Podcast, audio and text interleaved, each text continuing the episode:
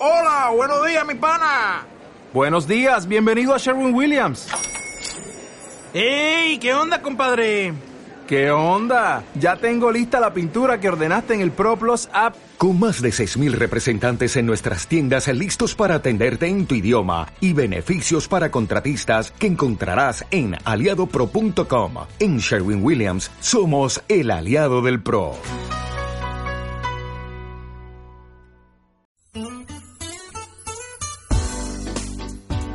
Desde la capital de la República de Guatemala, Iglesia de Cristo Elim Central presenta el mensaje de la palabra de Dios en la voz del pastor general Héctor Nufio.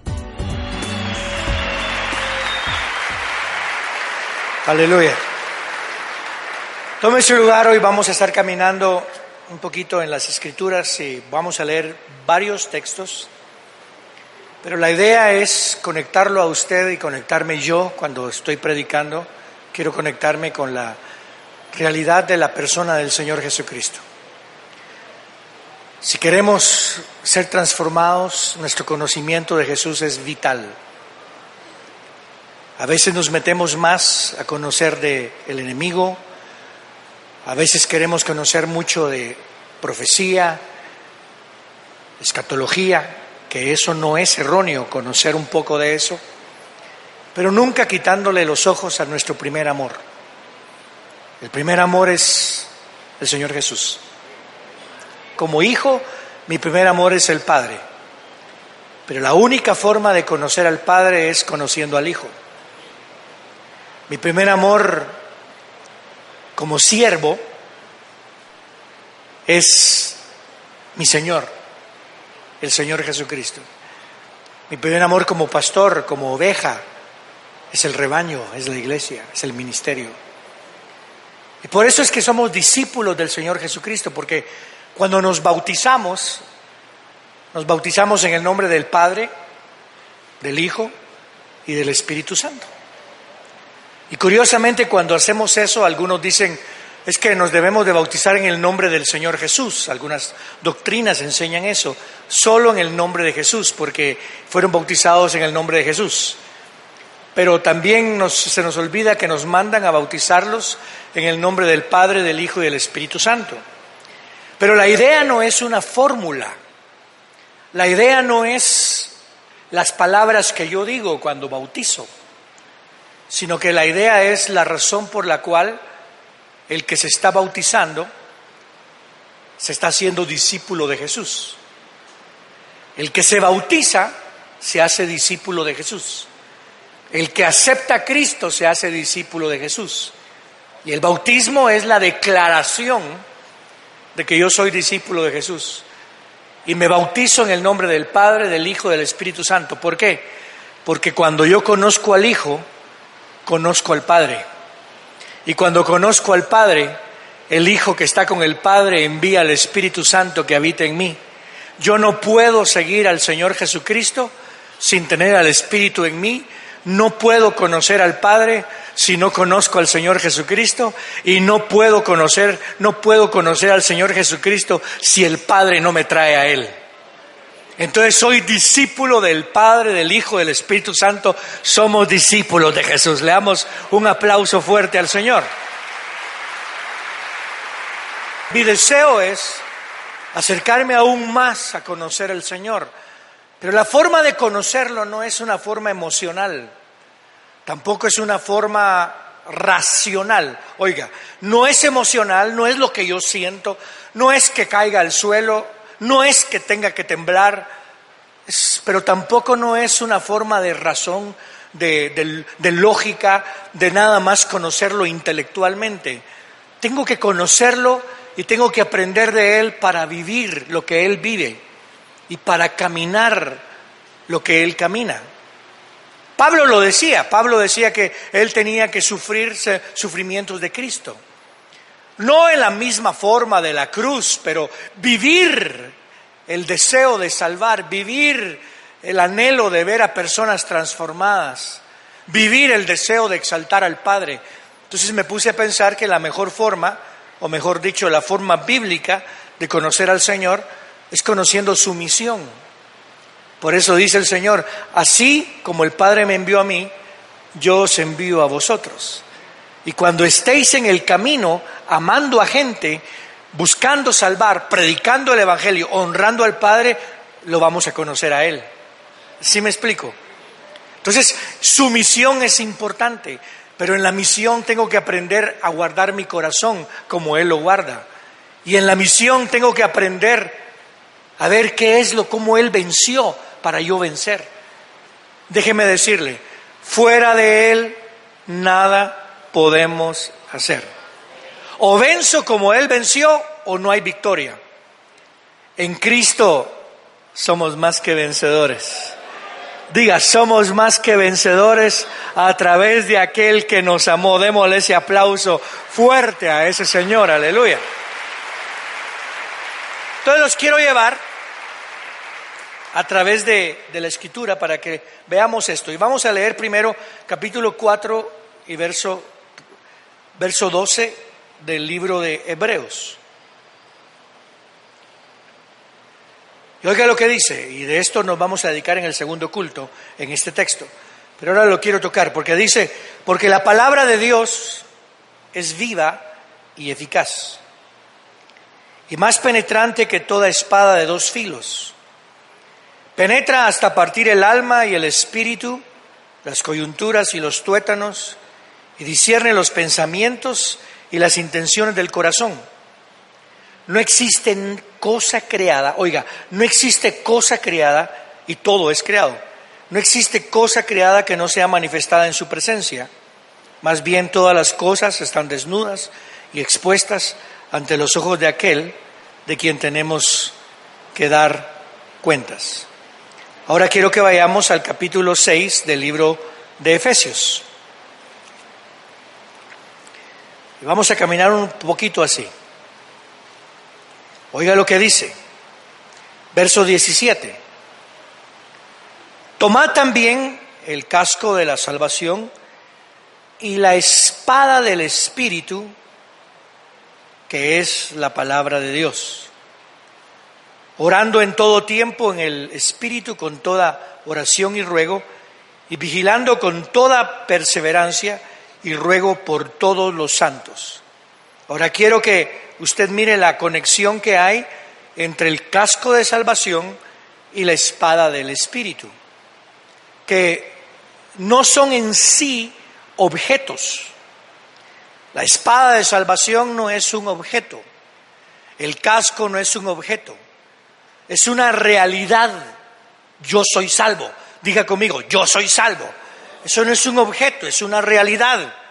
Y tengo que conocer bien mi salvación. Y la espada no es un objeto. Quiero que lo entendamos y ahorita vamos a descubrir qué es lo que es. En el segundo culto voy a explicar un poquito más de eso. Pero ahora los quiero llevar al capítulo 2, 3 de Génesis. Vamos a ver. Capítulo 3 de Génesis. Y verso 17.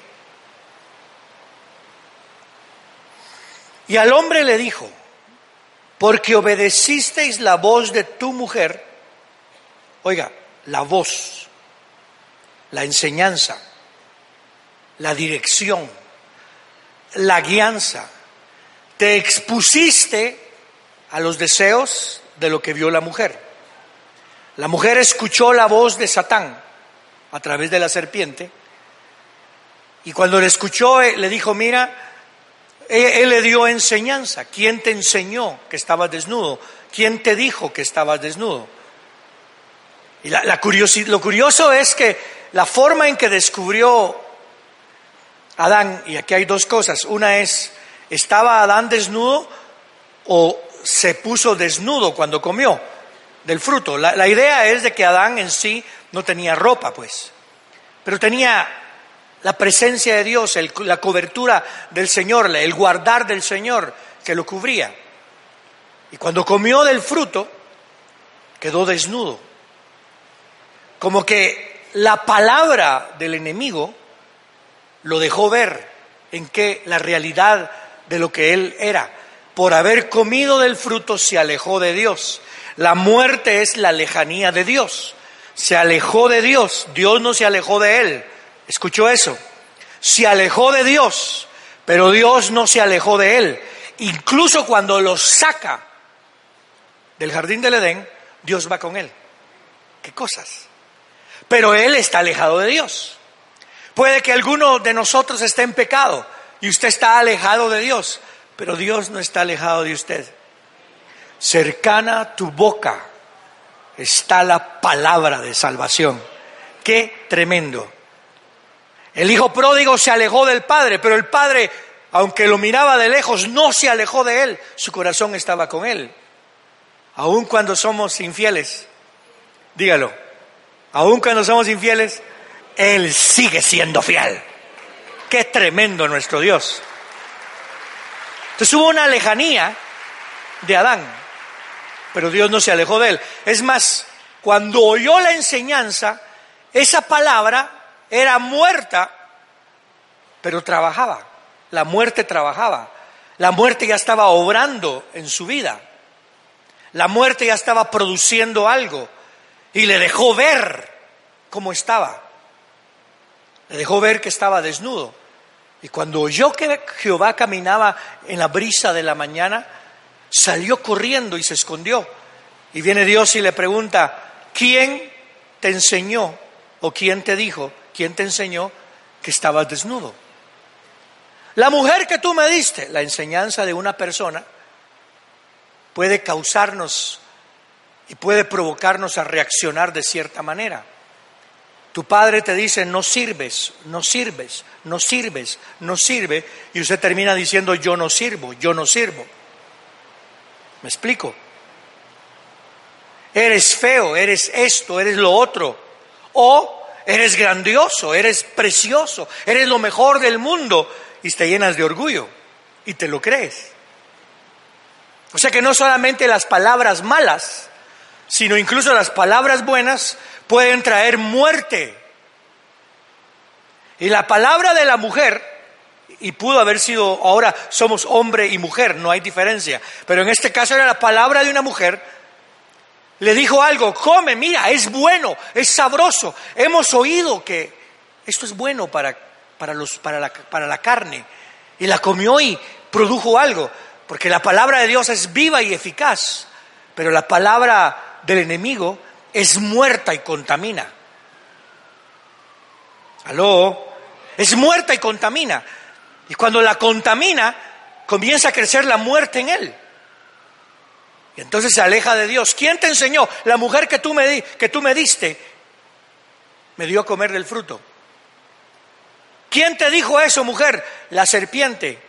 Y se acerca a la serpiente, porque la serpiente fue la que el enemigo utilizó para hablarle a la mujer y enseñarle.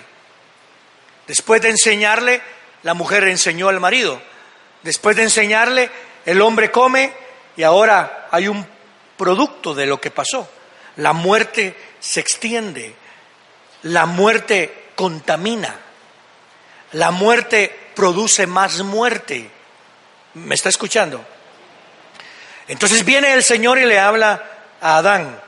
Y vean el verso 17. Y al hombre dijo, porque obedecisteis, o sea que era una enseñanza, la voz de tu mujer y comisteis del árbol del que te mandé diciendo no comas de él, sea maldita la tierra por tu causa.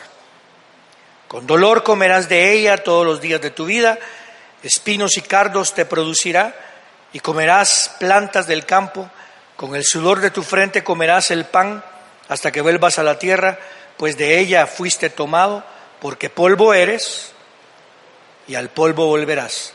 Cuando yo leo porque polvo eres y al polvo volverás, lo que yo entiendo es que ya el énfasis en el hombre ya no está el soplo de Jehová en él, que le evita volver al polvo, sino que el énfasis está en la carne. Por eso es que usted y yo debemos de fijar nuestra mirada en las cosas de arriba nuestro tesoro no está aquí en la tierra, nuestro tesoro está en Jesucristo. Yo no diría que está ni siquiera en el cielo, Está en el cielo porque ahí está el Señor Jesucristo. Pero mi victoria, mi, mi victoria, la hermosura de la herencia, todo lo que yo soy, todo lo que tengo está en la persona de aquel que me salvó y me compró, no con oro, ni con plata, ni con cosas semejantes, sino con su preciosa sangre. surge algo. Este hombre escuchó una palabra de muerte y la palabra de muerte es muerta y contamina. Escuchó, es muerta y contamina. Por eso en el libro de Hebreos dice que no, cuidado que haya raíz de amargura en alguien, porque va a contaminar a otros. La palabra del enemigo, la palabra del diablo, la palabra de la carne es muerta y contamina. Por eso es que hay, que hay un dicho incluso que era mundano, aún en la Biblia era mundano, pero lo usa Pablo y dice, las malas compañías corrompen las buenas costumbres. Porque uno se pone a oír palabras, se pone a escuchar cosas que, que van a causar muerte en uno, y la muerte contamina.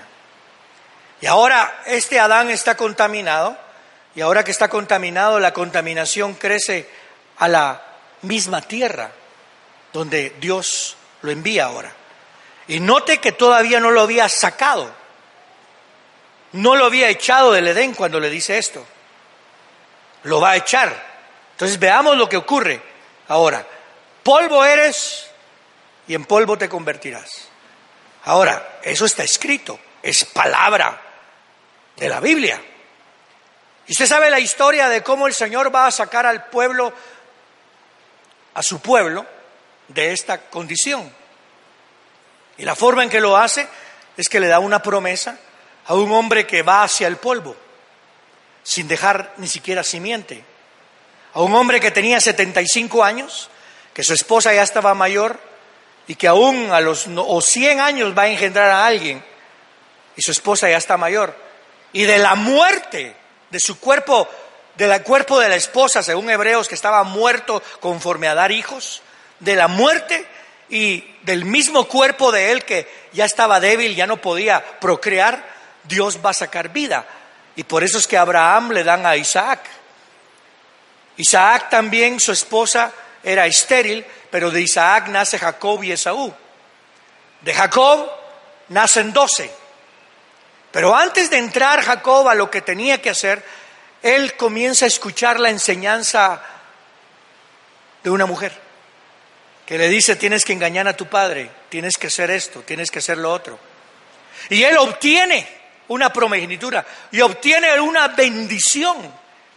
Pero ese obtener lo único que trajo fue muerte. Porque entonces su hermano dijo, lo voy a matar. Y usted sabe la historia. Él salió corriendo y usted sabe, ya hablamos de eso el último domingo que prediqué aquí, que comenzaron a hablar de, de, conseguir a su esposa, cómo lo engañó Labán y ahora regresa y se encuentra, cuando regresa, comienza a ver que todo lo que él tiene le da temor, tiene temor a la muerte. Y por temor a ser muerto por Esaú, le regala todo lo que él tiene y por temor a tener muerte de Saúl, se queda solo. Y por temor a la muerte, porque la muerte engendra contaminación, de repente sus hijos también ya entran en temor, su esposa ya entra en temor, y hay un conflicto tremendo en donde él se encuentra con un ser en el cual usted ha leído eso, comienzan a pelear y la palabra luchar en sí siempre trae la idea de polvo, trae la idea de empolvarse, trae la idea de regresar al suelo, trae la idea de la muerte. Y aquí él vence porque se agarró y le dijo, bendíceme, bendíceme. Pero ahora yo los quiero llevar a otro que también tuvo un pleito muy parecido con alguien que enseñó la primera vez y dio muerte. Y vamos a ir al capítulo 4 del libro de del Evangelio de Mateo. Y vamos a ver cómo se usa la palabra. Porque la idea nuestra o la idea de la teología cultural es de utilizar la palabra en contra de Satán. en vez de utilizarla en contra de mi carne. La idea y la forma de vencer a Satán es sometiéndonos a Dios. Y sometiéndonos a Dios resistimos al diablo. Y cuando resistimos al diablo, Él no le queda otra que huir de nosotros. Entonces siempre tenemos la idea de que la, la espada es para usarla. Si me escucha? La espada, la palabra en sí, su misión primordial hoy es transformarnos. Y en el segundo culto vamos a ver que esa espada, su relación con Jesús, la palabra, la personalidad de Jesús es increíble. Entonces hoy vamos a ver cómo la usó Cristo, para yo aprender a usar la palabra, para yo aprender a usar la espada, que es la palabra de Dios. Verso 4, perdón, capítulo 4 y verso 1. Entonces Jesús fue llevado por quién? Por el Espíritu al desierto. Hay una sujeción para ser tentado por el diablo. O sea que el Espíritu lo expone a aquel que está usurpando el territorio que era de Adán. ¿Escuchó? Satán no le quitó el territorio a Dios, Satán se lo quitó a Adán. Y está usurpando algo que es de Adán. Y entonces ahora se levanta el postrer Adán. Y el primer encuentro que tienen no es contra el pecado de Adán, que fue lo que le se le brindó a Satán el territorio, sino que es contra el que usurpa el territorio. Entonces el espíritu lo lleva para al desierto, al polvo. Ahorita tenemos el gran problema que dicen que viene polvo del Sahara, ¿verdad? Y hoy salió en la prensa el polvo del Sahara y la ceniza del Santiaguito. Tenemos bastantes. Entonces viene, viene Adán el poster Adán y es llevado al desierto para ser confrontado. La palabra tentar nunca lo pone a usted como víctima. La palabra tentar lo pone a usted como la oportunidad de mostrar lo que Dios tiene para que usted venza. Pero siempre me tentó Satán y usted es la víctima. Disculpe hermano, cambiemos esa mentalidad. Caí fue porque no oí la voz de Dios pero ahora voy a oír la voz de Dios. Y Dios no me va a dejar que yo sea tentado más de lo que puedo yo vencer. Así que en Cristo soy más que vencedor, porque Él me ha hecho vencedor. Démosle gloria al nombre del Señor. Se mete Jesús en ayuno. En el capítulo 4 y verso 2 dice, y después de haber ayunado 40 días y 40 noches, tuvo hambre. Ahora, quiero que entienda algo. Carne es carne. Cristo tenía nuestra propia debilidad. Si usted ayuna, si usted ha ayunado alguna vez más de tres días, se va a dar cuenta que los primeros dos días son los más duros. Y son duros porque donde quiera que usted va, hay olor a comida. Aquí en Guatemala, donde quiera que usted vaya, allá están los chucos, allá están los rechucos, allá están los medio chucos, están por todos lados. Y usted huele, huele pollo campero, huele de esto, abraza a alguien y huele a hamburguesa, no sé, es difícil ayunar. Los primeros tres días son los más difíciles, pero después como que el cuerpo se desconecta y el cuerpo comienza a desear lo que realmente necesita. Y antes de desear más la comida, desea más agua. Es más, si usted pasa seis días, siete días, diez días sin comer y sin beber, y se le ofrece a usted un pedazo de carne asada y un vaso de agua, usted prefiere el agua. Porque el cuerpo es lo que está pidiendo, está pidiendo agua. Pero ya al final, si usted ayuna 21 días o en adelante, se da cuenta que al final la carne comienza a desear y a tener hambre otra vez. Y Cristo pasó por lo mismo que nosotros. Se metió en este ayuno, pero estaba ayunando para doblegar su carne delante del Señor. El ayuno no es para que Dios se mueva. El ayuno es recordando que Dios se movió y no hicimos caso. Y estamos ayunando por arrepentimiento de lo que no hicimos, pero sabiendo que Dios es un Dios misericordioso. Yo creo que este ayuno de 40 días es el recuerdo de que Adán pecó cuando Dios mismo le hablaba directamente. Era un recuerdo que Israel pasó 40 años en el desierto porque no quiso escuchar a Dios pero que ahora Dios iba a tener misericordia de ellos. Ayunamos porque fallamos, pero ayunamos creyendo que hay un Dios que dice, si mi pueblo, sobre el cual mi nombre es invocado, se arrepiente de sus pecados, deja sus caminos y se vuelve a mí, yo voy a sanar su tierra. Démosle un aplauso fuerte al Señor. Es lo que está diciendo. Entonces cuando pasaron los 40 días, tuvo hambre. El tentador se acercó y le dijo, si eres hijo de Dios, ese si eres no es condicional, ese si eres es, es que eres hijo de Dios, pero Satán lo quiere tentar como tentó a Adán, en la misma forma. Y le dice, si eres hijo de Dios, ¿para qué vas a esperar a que Dios te dé de comer? ¿Para qué vas a esperar a que Dios te alimente? Dios te dio autoridad, Adán. Te puso un límite, ¿no sabes? Eh, la razón por la cual te puso un límite es porque tú no quieres que te hagas como Dios. Porque Él sabe que el día que comas, le dijo a Eva, ese día que comas serás como Dios. Te vas a volver como Dios. Serás como Él. Entonces la tentación viene a Cristo y le dice, ya que eres hijo de Dios, ¿Para qué vas a esperar a que Dios se mueva? Muévete tú. Sé como Él. Dios puede crear. ¿Sabe cómo le hubiera dicho a alguien? Eh, tú, tú sabes que, que Dios puede crear pan de las piedras. Dios puede crear pan de las piedras. Pero tú eres de la herencia de Dios. Así que tú crea pan de las piedras. Salte del plan de Dios y hazlo tú. Jesús utiliza la espada del Espíritu porque está siendo tentado. Y la forma en que utiliza la espada del Espíritu no es en contra de Satán, la utiliza contra su carne. No solo de pan vivirá el hombre, sino de toda palabra que sale de la boca de Dios. ¿Me está escuchando? Mira cómo la utiliza. Lo está utilizando para sujetarse,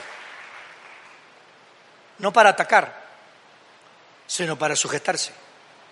La palabra es para vencer, pero vas a vencer sometiéndote. Al que se humilla, Dios le enaltece. Y aquí Cristo se ubica, Él es el Hijo de Dios, Él puede convertir piedras en pan. Pero él se está ubicando ahorita como cualquier otro hombre. Y no solo de pan vive el hombre, cualquier hombre. Cualquiera, no, está hablando de él. Él es Dios. Pero se mete en su condición, en mi condición. Y no solo de pan vive el hombre, sino de toda palabra que procede de la boca de Dios. Cuando viene el enemigo y te ofrece sexo, no solo de sexo viene el hombre, sino de toda palabra que sale la boca de Dios. Cuando viene el enemigo y te ofrece robar, no solo de dinero vive el hombre, sino de toda palabra que procede de la boca de Dios. Cuando el enemigo te quiere llevar a orgullo, no solo de orgullo, no solo de victoria humana vive el hombre, sino de toda palabra que procede de la boca de Dios. Démosle ese aplauso fuerte al Señor. Es lo que está haciendo el Señor. Cuando yo observo a Cristo venciendo así, me está diciendo, esta es la forma en que tú tienes que vencer, conoce mi misión. Lee mi palabra y cuando, cuando venga el enemigo a ofrecerte cosas, que resalte la palabra en ti. Aló.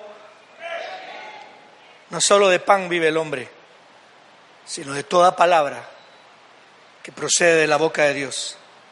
Entonces el diablo le llevó a la santa ciudad y le puso de pie sobre el pináculo del templo y él le dijo, si eres hijo de Dios, échate abajo, porque escrito está, a sus ángeles mandará acerca de ti, y en sus manos te llevarán, de modo que nunca tropieces con tu pie en piedra. Jesús le dijo, además está escrito, Porque el enemigo solamente utiliza partes de la escritura. Pero el Señor utiliza toda la palabra. Y dice, además es escrito, no pondrás a prueba al Señor tu Dios. Y la utilizó contra sí mismo, no contra el enemigo. La utilizó a favor de él para humillarlo. Cuando dice no solo de pan vive el hombre, si usted va, está hablando de Deuteronomio. Y cuando está hablando de versos de Deuteronomio, por cierto, Cristo usaba bastante los versos de Deuteronomio, la razón por la cual era la repetición de la ley. Y la repetición de la ley era aquellos que habían nacido en el desierto y que habían visto cómo habían muerto los que salieron de Egipto, pero que por causa de su desobediencia y por causa de poner a prueba al Señor y por causa de adorar a otros dioses y por causa de querer comer carne, el Señor no les permitió entrar.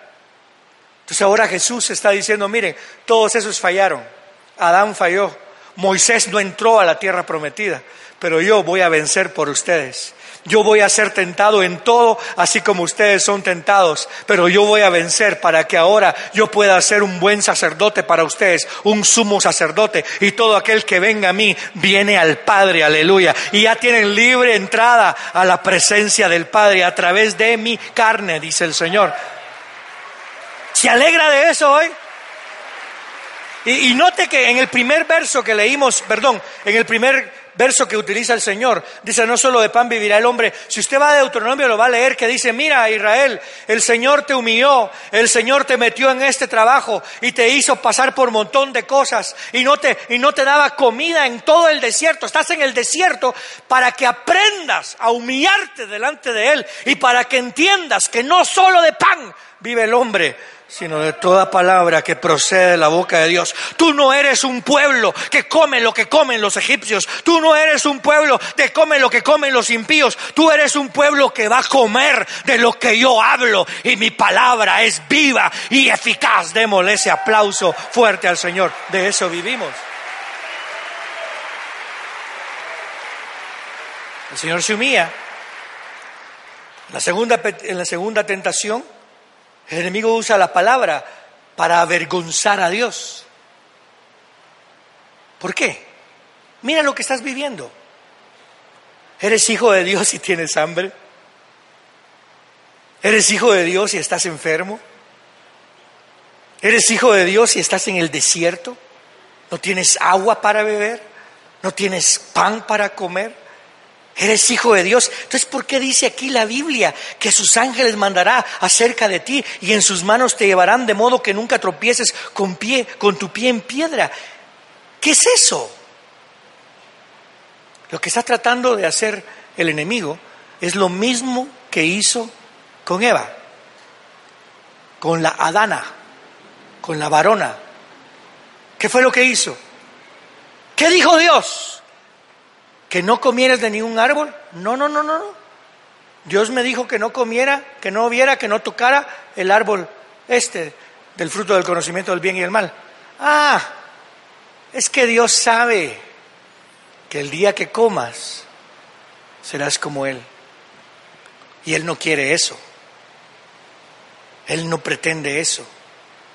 ¿Cuántos de nosotros no hemos pasado por situaciones en las cuales Decimos, Señor, pero yo soy tu siervo. Yo recuerdo cuando mi esposa pasó por, por enfermedad, está pasando por enfermedad, que la gente dice, bueno, y si, si usted sirve a Jehová, ¿por qué pasa esto? El, el hombre pregunta, ¿por qué pasa Job por esto? Entonces comienza a buscar excusas para para poder uno justificar a Dios, de seguro está en pecado, de seguro esto, de seguro hay maldición, de seguro... Mire hermano, Dios es Dios. Y punto. Si alguien está en pecado y está pasando por situaciones, hermano, arrepiéntase y viva lo que tenga que vivir en Cristo. Si va a sufrir, sufra en Cristo. No sufra en el mundo. Job lo que se agarró fue todo, lo acusaba, dijo, yo solo sé que mi redentor vive. Yo solo sé que ya fui comprado. Yo, yo solo sé que ya tengo quien pagó por mí. Si estoy pasando por lo que estoy pasando, aunque todos me desprecien, ya hubo uno que me compró. Aló, ya hubo uno que me compró.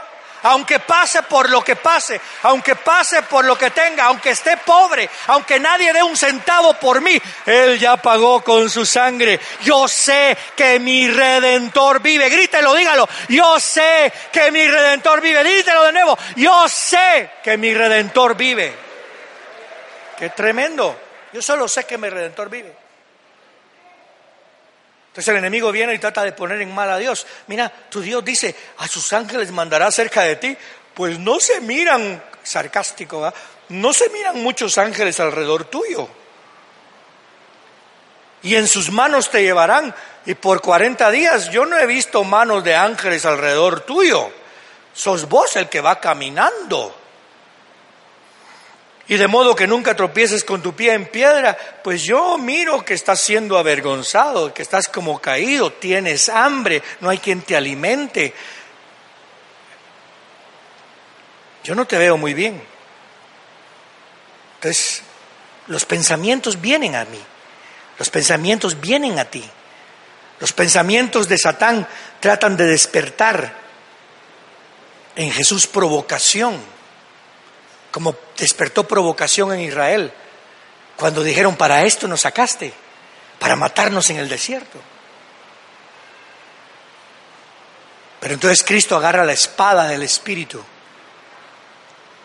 Diga conmigo, la espada del Espíritu, que es la palabra de Dios. Y no la va a usar con Satán, la va a usar con su carne porque él estaba siendo tentado como usted y yo somos tentados. Yo recuerdo un hermano que pasó años sin diezmar en la iglesia, en Chicago, nunca, no diezmaba. Y al fin un día dijo, voy a diezmar y diezmó. Al día siguiente le quitaron el trabajo. ¡Ja! Lo hubiera visto, hermano. Él alegaba contra Dios, alegaba esto, alegaba lo otro, porque tratan de ver, hacer ver a un Dios injusto.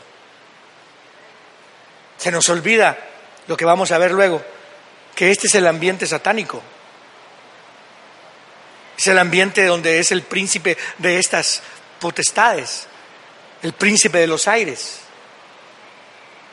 Entonces viene el Señor y le dice, pero escrito está, y se habla a él mismo, no pondrás a prueba al Señor tu Dios. Entonces cuando el enemigo venga a mí, cuando el enemigo venga a usted, y venga a decirle, mira esto y mira lo otro, no solo de eso vive el hombre, sino de toda palabra que procede de la boca de Dios. Cuando el enemigo quiera traer en tu mente ideas, pero mira, ¿y por qué Dios permite eso? ¿Qué maldad? Quieres que usted diga, no voy a poner a prueba al Señor mi Dios. Temo a Jehová, temo a mi Dios, aleluya. Dígalo conmigo, temo a Dios. Grítelo, temo a Dios no pondrás a prueba al Señor tu Dios. La usa contra sí. Porque es la espada del Espíritu. Es la que saca a luz no solamente las intenciones del enemigo hacia mí, sino mis intenciones, porque si el enemigo me toca, es porque en mí hay debilidad. En mí Existen cosas que quieren pensar de una manera. En mí hay cosas que creo que me van a dar la vida. Si tan solo tuviera dinero, si tan solo, yo, le conté esto en una ocasión que yo venía manejando de Tennessee a Atlanta y salió ahí Mega Million, el megaloto.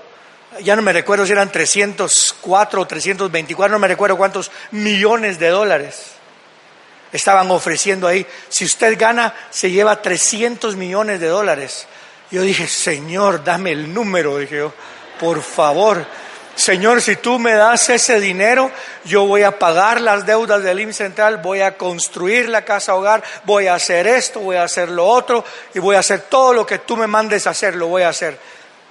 Entonces me preguntó el Señor a mi corazón, ¿y si no te y si no recibes ese dinero qué vas a hacer? Bueno, voy a pagar las deudas, voy a construir y voy a hacer todo lo que tú me mandes hacer, porque no solo de pan vive el hombre sino de toda palabra que procede de la boca de Dios. Ah, es que si tan solo tuviera dinero sería feliz. Hermano, tiene a Dios. Es que si estuviera casado, es que si tuviera hijos, es que si tuviera dinero, es que si hubiera ido, tiene a Dios. No solo de eso vive el hombre, el hombre vive de toda palabra que procede de la boca de Dios. Dígalo, el hombre vive de toda palabra que procede de la boca de Dios. Yo vivo, yo vivo de toda palabra que procede de la boca de Dios.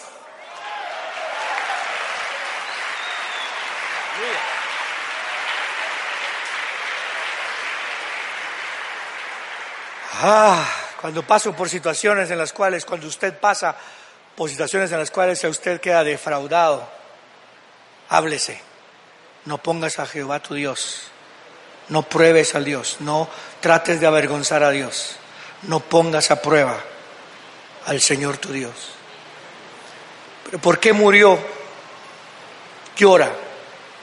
Clama a Dios. Pero no lo pongas a prueba. Él es tu Dios porque estoy enfermo. Pero ¿por qué me violaron? Pero ¿por qué esto? Yo no entiendo. Pero no lo pongas a prueba. Simplemente di, yo sé que mi redentor vive. Porque tu carne está dispuesta a hacerlo. Otra vez el diablo le llevó a un monte muy alto y le mostró todos los reinos del mundo y su gloria. Y le dijo, todo esto te daré si postrado me adoras. Ahora quiero que entienda, la misión del Mesías es traer paz a Israel y gobernar el mundo. Entonces el enemigo le está diciendo, ¿sabes qué? ¿Para qué vas a hacer cola? Como cuando va uno a sacar su DPI. ¿Sabes qué? Dame unos centavitos y te paso hasta el frente. Es lo que el diablo está diciendo. ¿Para qué vas a ser ¿Para qué vas a tener que llamar a tus discípulos, tener que pelear con ellos? ¿Para qué tenés que producir cinco mil panes para darle comer a la gente? ¿Para qué tenés que caminar sobre el agua? ¿Para qué tienes que pasar sobre, para qué tienes que ir a que te entreguen delante del Sanedrín? A que te, ¿Para qué tenés que comer con un Judas por tres años y medio y después te tiene que besar para entregarte al enemigo y tienes que sufrir en la cruz del Calvario? ¿Para qué? Solamente póstate y lo que buscas te lo doy. Si esa es tu misión, yo te lo doy, dice Satán. Y recuerda, esa era la misión. Porque uno dice, bueno, lo que importa es lo que se obtiene, no la forma en que se obtiene. Eso no es verdad. Porque aquí le están ofreciendo lo que Cristo iba a obtener, lo que ya tiene. Pero ya no va a estar sentado a la diestra del Padre. Y esa tentación la tenemos nosotros. ¿Para qué trabajar 20 años, 30 años, si hoy yo te puedo hacer rico?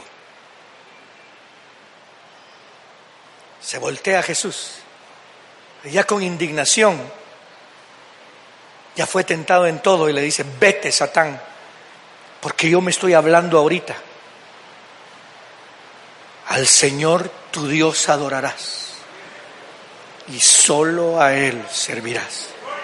El único del cual depende mi paga es de Jesús. Porque no estamos hablando de nuestro sostén aquí en la tierra, estamos hablando de nuestra herencia en los cielos. Porque la tentación está ahí. La tentación en ti está de obtener algo que no te corresponde y hacerlo rápido. Acuéstate conmigo, dice el enemigo, y te gradúas. Acuéstate conmigo y te doy un buen trabajo. Acuéstate conmigo y tendrás todo lo que quieras. Ahí está la tentación. ¿Cómo voy a vencer? Voy a usar la espada del Espíritu. Pero ¿cómo la voy a usar? La voy a usar para someterme a Él. ¿Y cómo me voy a someter? Héctor Nufio, aprende esto. No solo de pan vives tú, sino de toda palabra que procede de la boca de Dios. Y Héctor, no pondrás a prueba al Señor tu Dios. Y Héctor, al Señor tu Dios servirás y solamente a Él adorarás. Démosle un aplauso fuerte al que vive.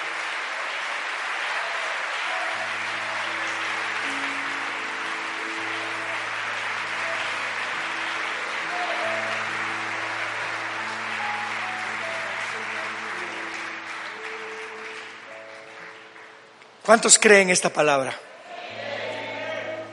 Usted va a usar la palabra. Lea el libro de Éxodo y aprenda de los que están ahí, cómo pasan. Aprenda, por ejemplo, yo lo estoy leyendo también, aprenda cómo le decían hebreo a los israelitas. No les decían Israel, les decían hebreo. Todos eran hebreos. Porque el ser hebreo, el ser israelita, el ser judío no es una religión, es una etnia.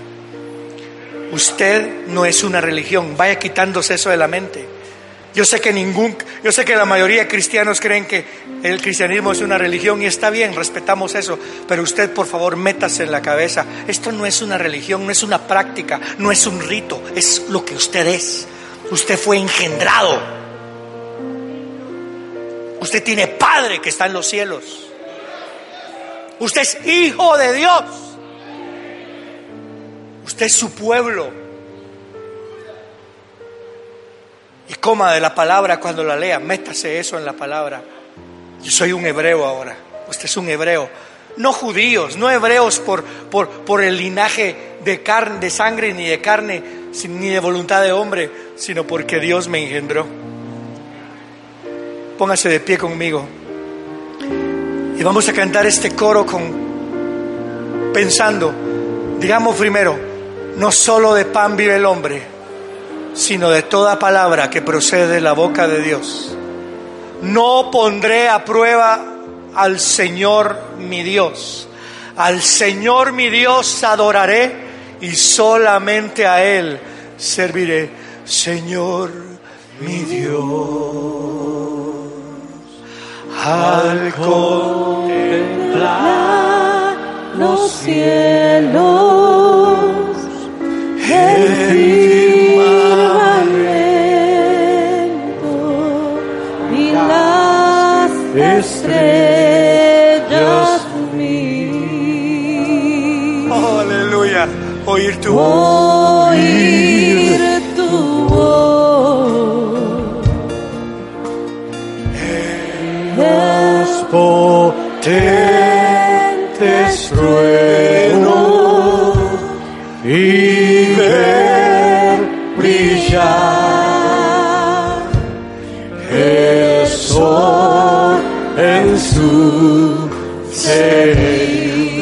nuestras manos y rindámonos ante Él.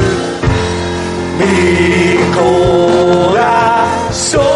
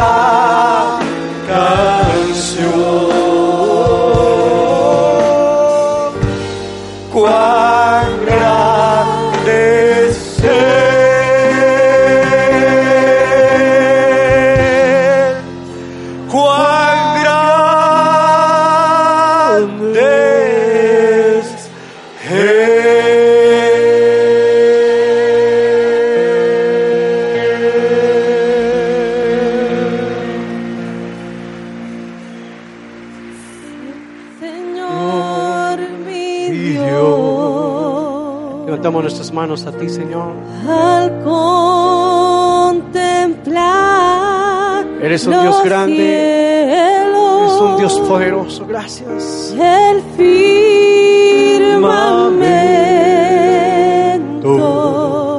y las estrellas mías